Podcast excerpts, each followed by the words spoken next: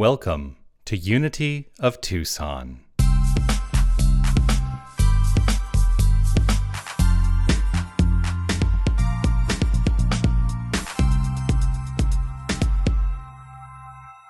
Take a moment, just take a moment, and I'm going to invite you to uh, close your eyes. If that's comfortable for you, if, it's, if you feel safe closing your eyes, go ahead and close your eyes. Just take an opportunity to relax right where you are. Allow yourself to bring to mind something that is joyful. Something that is joyful for you. Just allow yourself to resonate with whatever that is for you.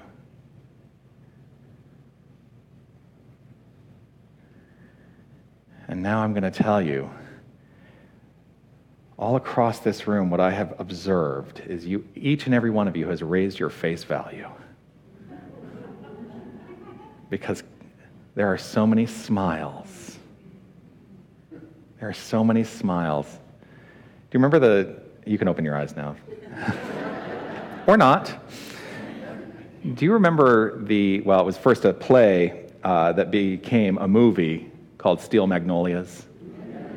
And there's a, the, the, the character Truvy, played by Dolly Parton, has a line in there.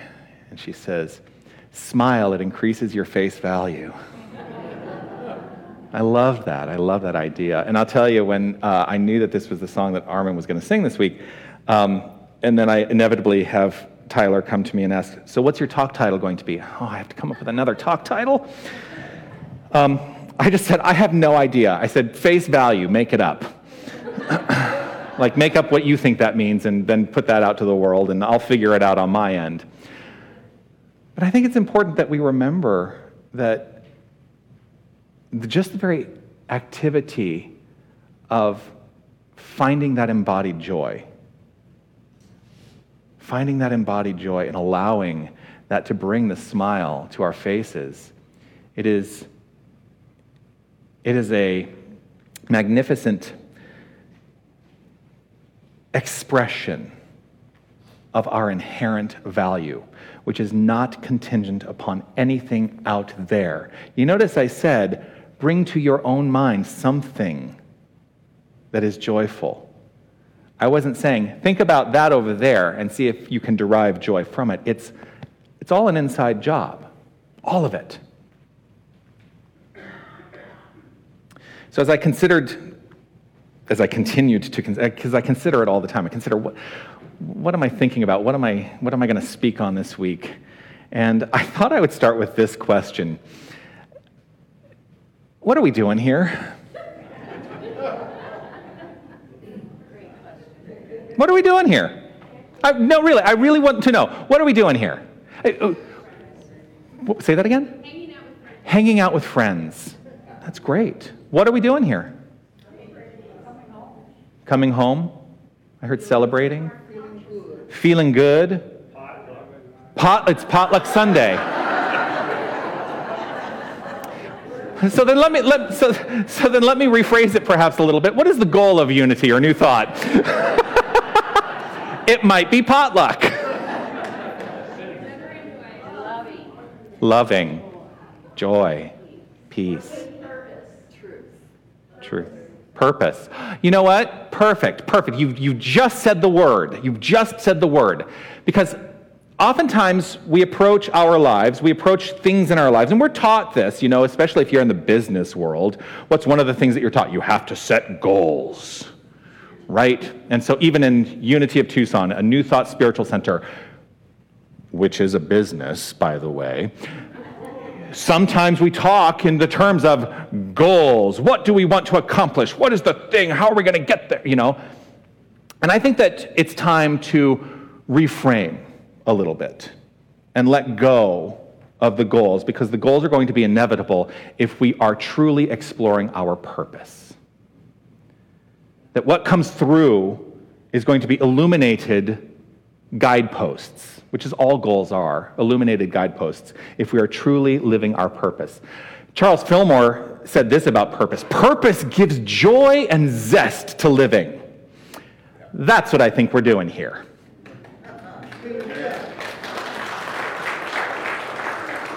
And so, what is the difference? I mean, I'm going to continue to talk a little bit about the difference between a goal and a purpose. A goal is an outer focus on the doing of life, and a purpose is an inner reason, the being. Why do we be? Why do we be? When I was in, uh, so t- uh, towards the end of my sabbatical back in June, I went to Southern California for a week and I participated in the ministerial intensives for a group of ministerial candidates. I think there were 13 ministerial candidates who were all there to go through their oral panels and be given like we had like like I have a magic wand like you're a minister now um, if they pass their panel. I mean it's, it's it's a big deal. It's a big deal. And uh, while I was there, you know, part of the experience of the intensive is for them to showcase their skill as ministers and what they've been trained to do through the many, many years of training that they have taken to come to this point. It is the final point before they are licensed for the first time in ministry. And one of the constant refrains that came up at this particular intensive, and I've gone to and participated in many intensives, including my own, uh, which was terrifying when I went through that on my own. Um, but this refrain kept coming up. And we all shared this. We say, be love. We don't say, do love. We say, be happy. We don't say, do happy. That's the difference between a goal and a purpose.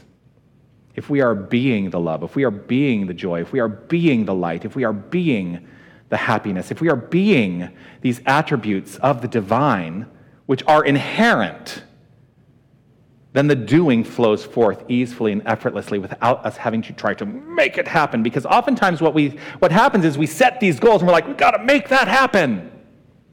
I guarantee you it happens if you are rooted in the beingness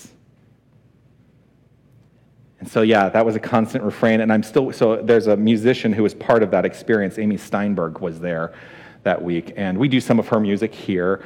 And uh, I'm at some point, she lives in North Carolina. So at some point, I will invite her to come and join us on a Sunday. Uh, if you know who Amy Steinberg is, you're probably excited about that. If you don't know who Amy Steinberg is, get excited about that. because I'm still waiting for her to write the song because she was there we say be happy, not do happy. And I think she could write that song and it would be brilliant. So, how do we be? How do we be in a world full of do?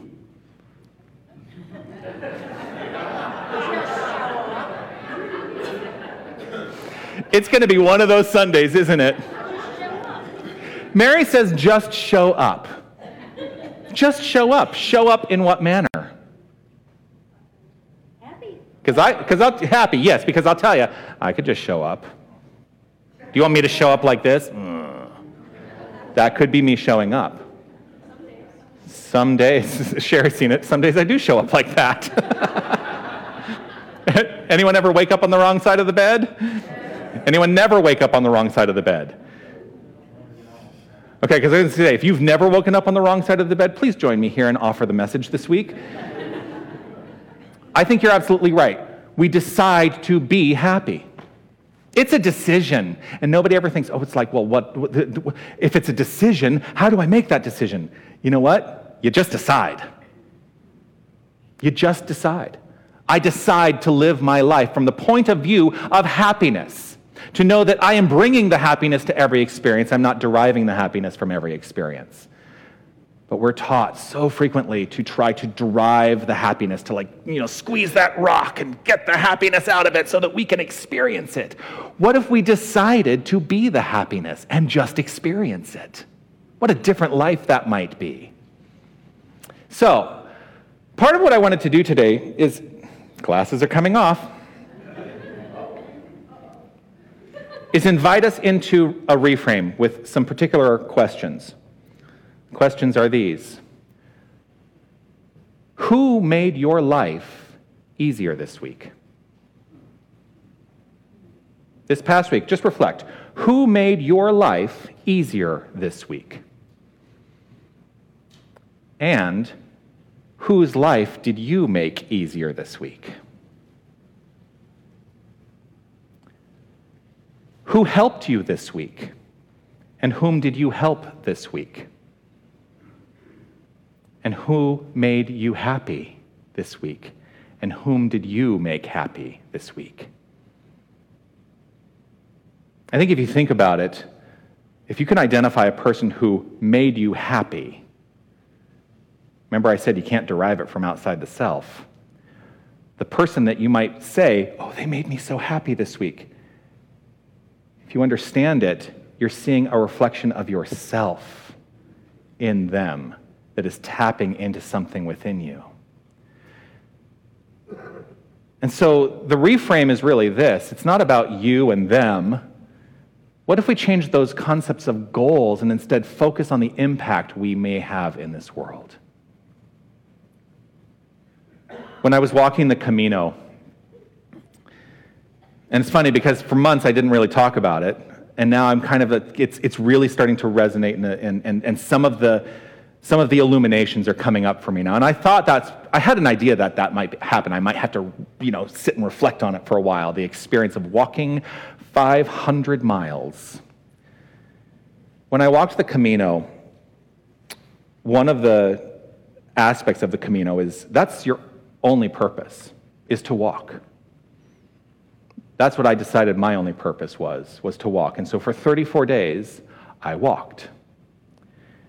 And I didn't worry about trying to derive an experience out of it. I was being the experience.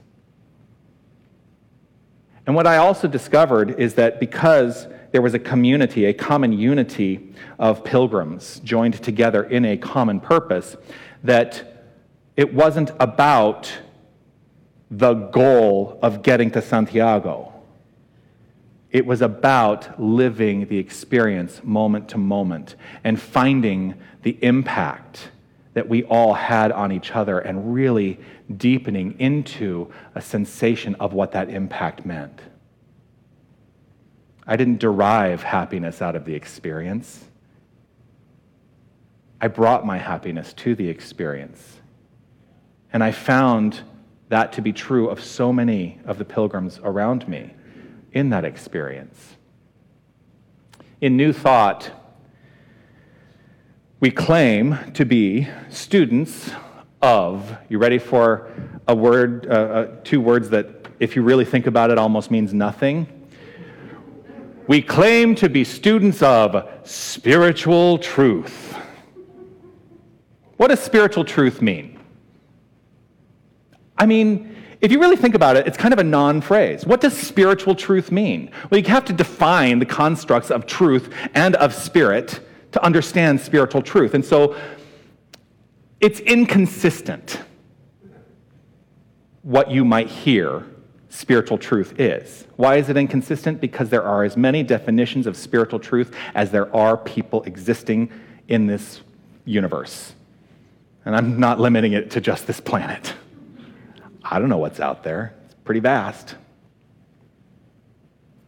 So I'm going to provide a definition without claiming that it is the right definition for all people, but it is right for me at this point of my spiritual journey. Spiritual truth is anything that unlimits me. Spiritual truth is anything that unlimits me. That's how I choose to understand spiritual truth. And yet, what ends up happening is as I try to prove spiritual truth, I begin to create limitations all around myself. And those limitations box me in.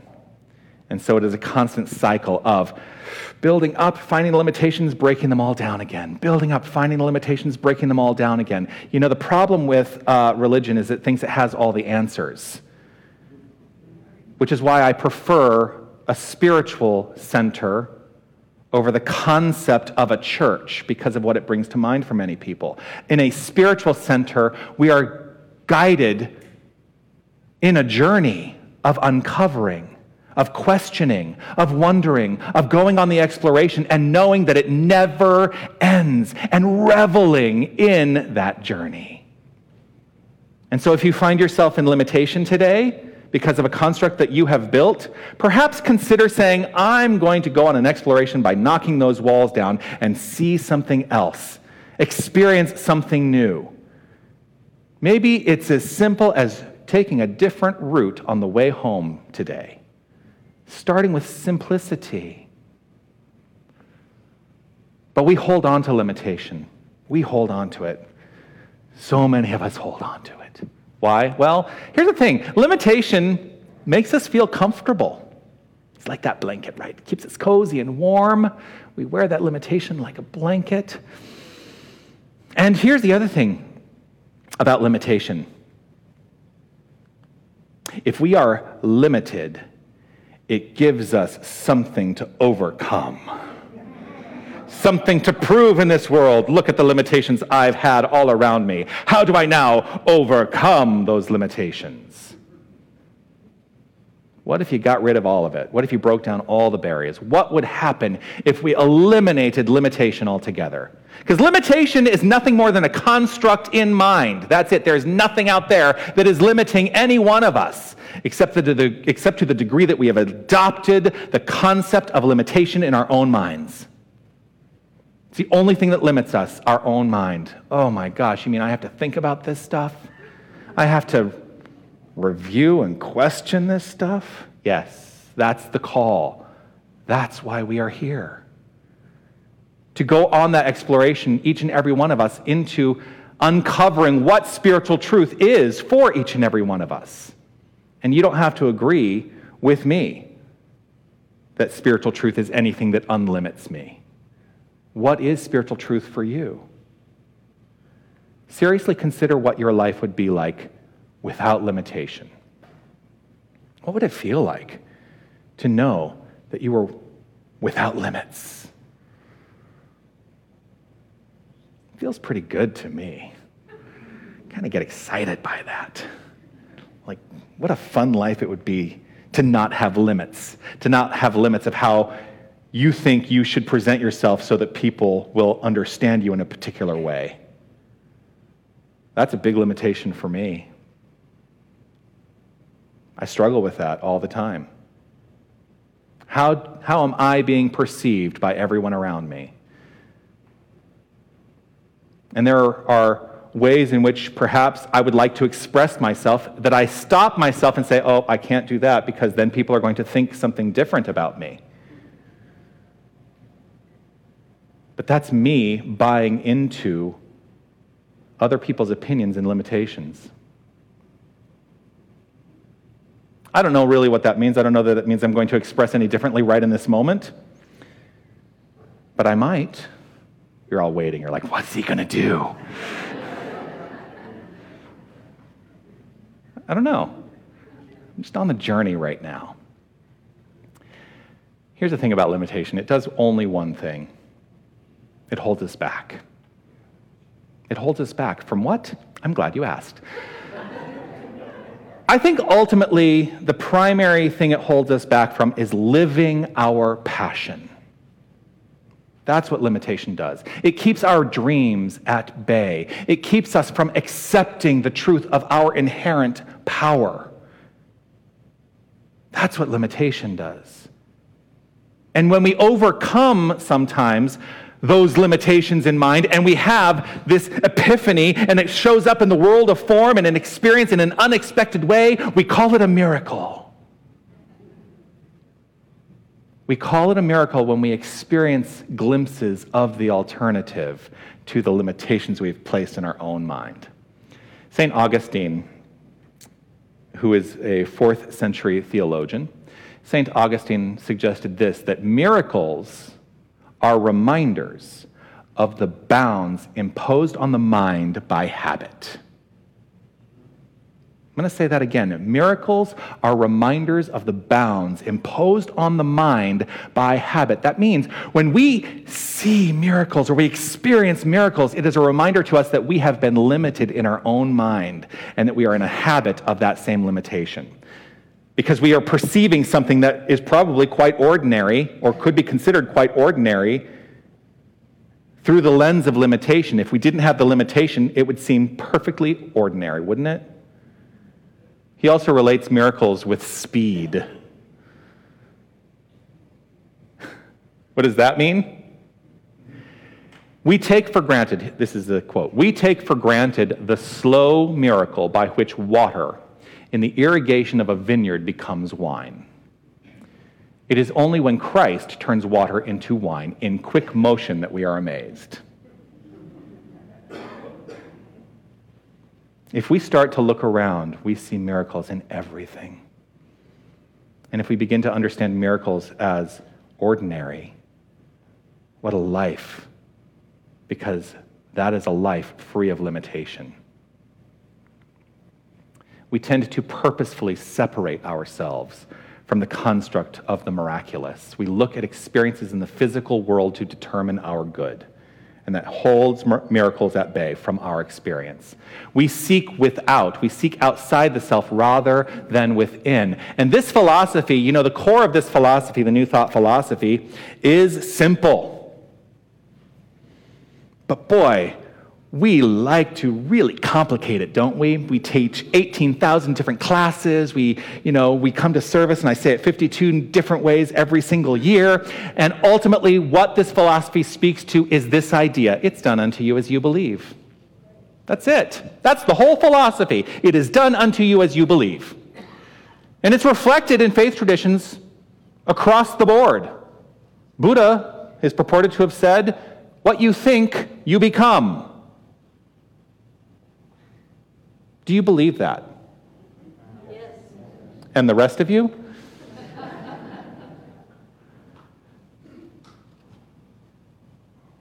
Rooted in that proposition, it is done unto you as you believe, is that who you are, the core of who you are, is the infinite self. The infinite self.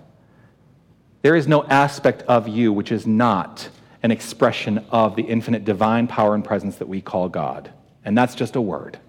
You can call it love, you can call it universal spirit, you can call it harmony, you can call it whatever you want. You are that power, you are that presence, you are the light, you are the life, you are the joy, you are the happiness. We do a lot of convincing ourselves otherwise, don't we? When I was studying to become the spiritual paragon you see before you. I'm joking.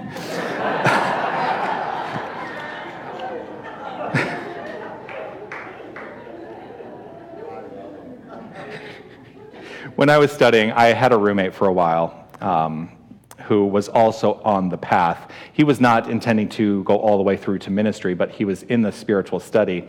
And we would joke with each other. And we would joke with each other in the frame of there was a sketch on Saturday Night Live. Uh, and you may or may not know it, but there was a sketch on Saturday Night Live many years ago, and it was Seth Meyers and Amy Poehler when they used to do Weekend Update. And they do a segment on Weekend Update called Really? and the whole point of the view was the whole point of view of the sketch was to ask that question around some of these things. So my roommate and I would like we would walk around the apartment and you know do, be doing things at home, and we would say something along the lines of Really? You think you're not God? You think you're separate? Really? And it was a great reminder that even in the mundane experiences of life, we are still wholly divine. And to understand that and live that and express our divinity in every experience, to bring to the experience the understanding of who we are, not try to derive our definition of ourself from the experience. So, how does this all relate? I go back to my initial question What are we doing here? You've all answered the question. I think I've answered the question because we're here to be. That's really what it is. We're here to be, to increase our face value by understanding the truth of who we are. Be love, be light, be life. Despite the uncertainty and paradoxical experiences or the appearance of uncertainty or paradoxical experiences. Be love, be light, be life. We are not defined by our experiences. Release the rigid rules, regulations, and rituals that don't serve, and embrace a way of life that invites us to be rather than do. To be rather than do. Doobie doobie do. Peace and blessings. You are magnificent.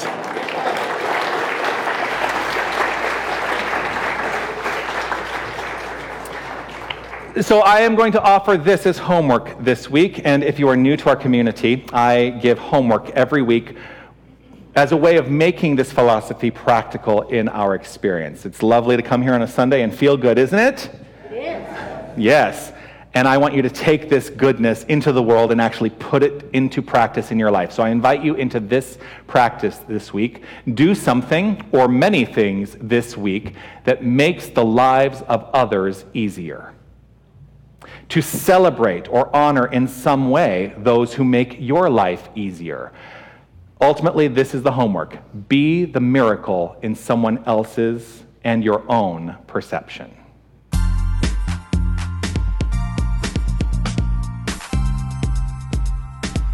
Hi, this is Reverend Jonathan Zenz, and I want to thank you for listening to the podcast of my Sunday message.